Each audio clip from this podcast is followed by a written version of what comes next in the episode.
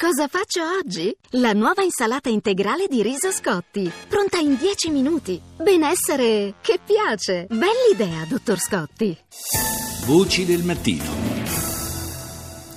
Alle 6.39 minuti e 26 secondi comincia la seconda parte di Voci del Mattino. Ancora buongiorno da Paolo Salerno. Apriamo questa seconda parte andando in Francia, a Parigi, dalla corrispondente del Messaggero Francesca Pierantozzi. Buongiorno. Buongiorno a voi. Oggi è la giornata eh, tanto attesa dell'apertura dei campionati europei di calcio. Stasera è appunto la partita inaugurale a Parigi tra Francia e Romania. Il clima che fa da sfondo a questa grande manifestazione sportiva però non è certamente eh, dei migliori. Sappiamo ormai da tempo eh, naturalmente dell'allerta per il terrorismo, c'è stata anche una importante eh, esercitazione nei giorni scorsi, ma eh, forse in questo momento la cosa che pesa di più è questo eh, scontro, questo clima di scontro sociale che si va diffondendo sempre più nel Paese. Sì, verissimo, eh, anche poi dopo quando si, si vivono le cose, no? in realtà le cose vanno, si allontanano improvvisamente, per esempio ieri c'è stata diciamo, questa grande festa sotto la Torre Eiffel, sì. in questa, a Champ de Mars, che è questo prato enorme, no? grande come 30 campi di calcio, hanno detto ieri, perché ormai i paragoni diciamo, calcistici... Que- quello è il, metro che si usa. Cioè. questo, almeno questo nell'aria c'è. Ecco, c'è stato il concerto di David Guetta, eh, che è il famoso DJ francese che ha composto l'inno eh, di questi europei. Ebbene, io ho fatto così eh, un giro e devo dire che era pienissimo di polizia, verissimo, pieno di militari, anche se anche per quanti fossero era talmente tanta la gente, quasi tutti ragazzi, ragazzini proprio, giovanissimi, che alla fine per quanto tanti fossero i militari sembravano pochissimi.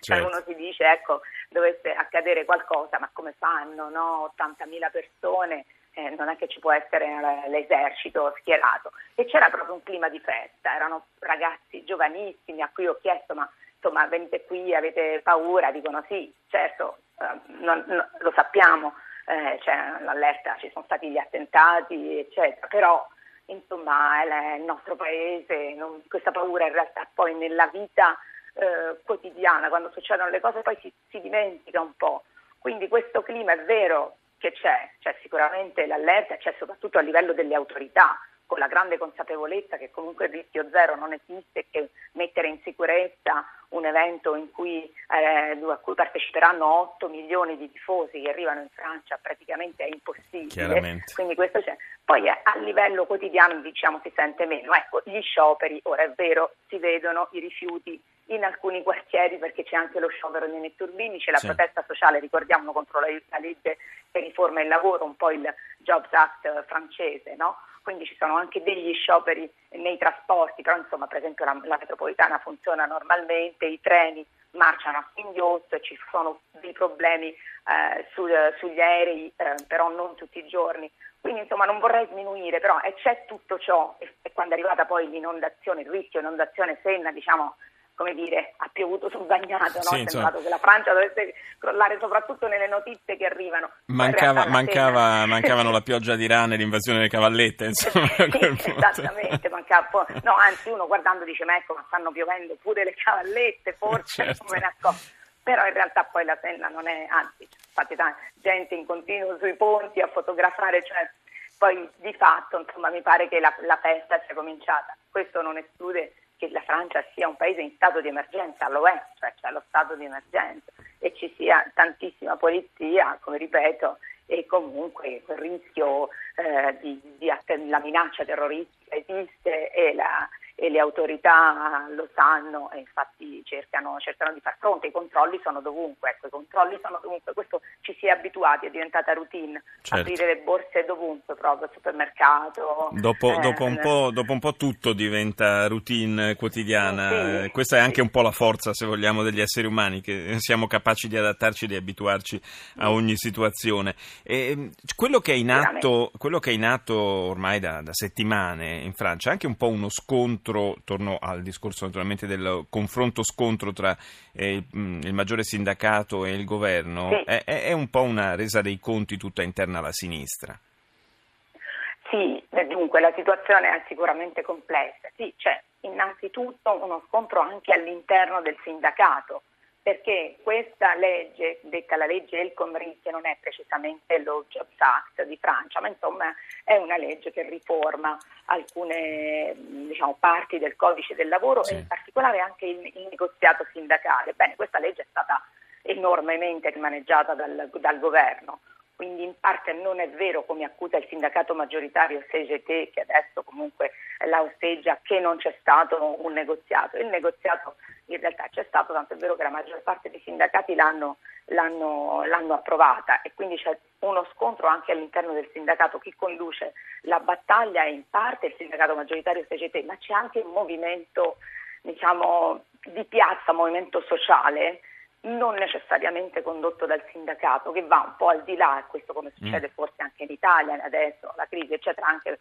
per le strade, che va appunto al di là della legge e che è un'insoddisfazione per un governo di sinistra come quello in Francia, che comunque ha adottato politiche social, socialdemocratiche, social-liberali anche, e che quindi ha deluso una parte della piazza la crisi economica, eccetera. Quindi effettivamente questo sì esiste ed è abbastanza forte in Francia, no? questo, questo, movimento sociale, capace anche di farsi sentire forse, almeno questa è l'impressione, più che in altri paesi, perché la protesta la, eh, diciamo, si organizza in modo più, più, veloce in Francia. Quindi questo esiste, come c'è stato il fenomeno di Nuit debout, che è comunque stato questa, questa manifestazione di piazza che va oltre i sindacati, i partiti, un po' spontaneo che c'è stata a Repubblica e che ha comunque finito adesso però insomma, quindi questo clima sicuramente esiste e io penso che durante gli europei comunque in parte verrà fuori, anche se ieri mi ha stupito perché il segretario Martinesi, il segretario della, della CGT, ha detto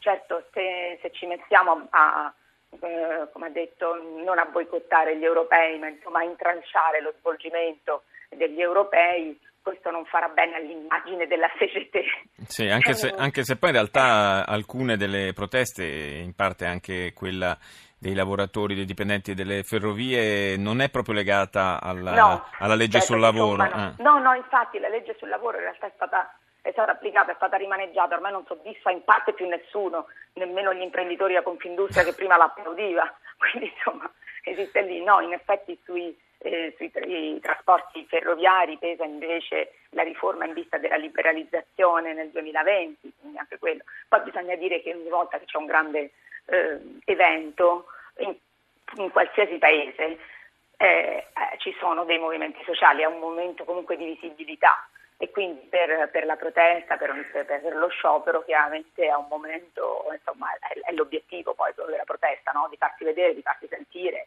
eh, di, di, fare accogliere in parte le proprie richieste. Quindi insomma questo era successo anche eh, alla vigilia dei, dei, mondiali di calcio, è successo anche in altri paesi sì. quando ci sono state grandi manifestazioni. Ieri cercavano almeno di drammatizzare dicendo ma adesso comincia, la Francia scende in campo, la, la nazionale francese, i bleu sono, dei, sono, grandi favoriti, hanno un attacco strepitoso, eh certo, sì. tutti si concentreranno su sì, quello. Sì, quella è un po' è sempre la, la, speranza è che, che, il gioco possa distogliere da, da altre questioni più, più, serie, diciamo. Sì, beh, bisogna vedere, la questione è seria comunque, insomma, cioè, la crisi economica è, c'è anche in Francia in modo molto grave, quindi non lo so le prestazioni della nazionale che faranno. Comunque se comincia veramente a vincerle tutte, penso che la situazione sociale almeno ci sarà una tregua, ecco, potrei azzardare questa Sì, poi, poi si arriva alle, al periodo delle ferie e se ne riparla in autunno.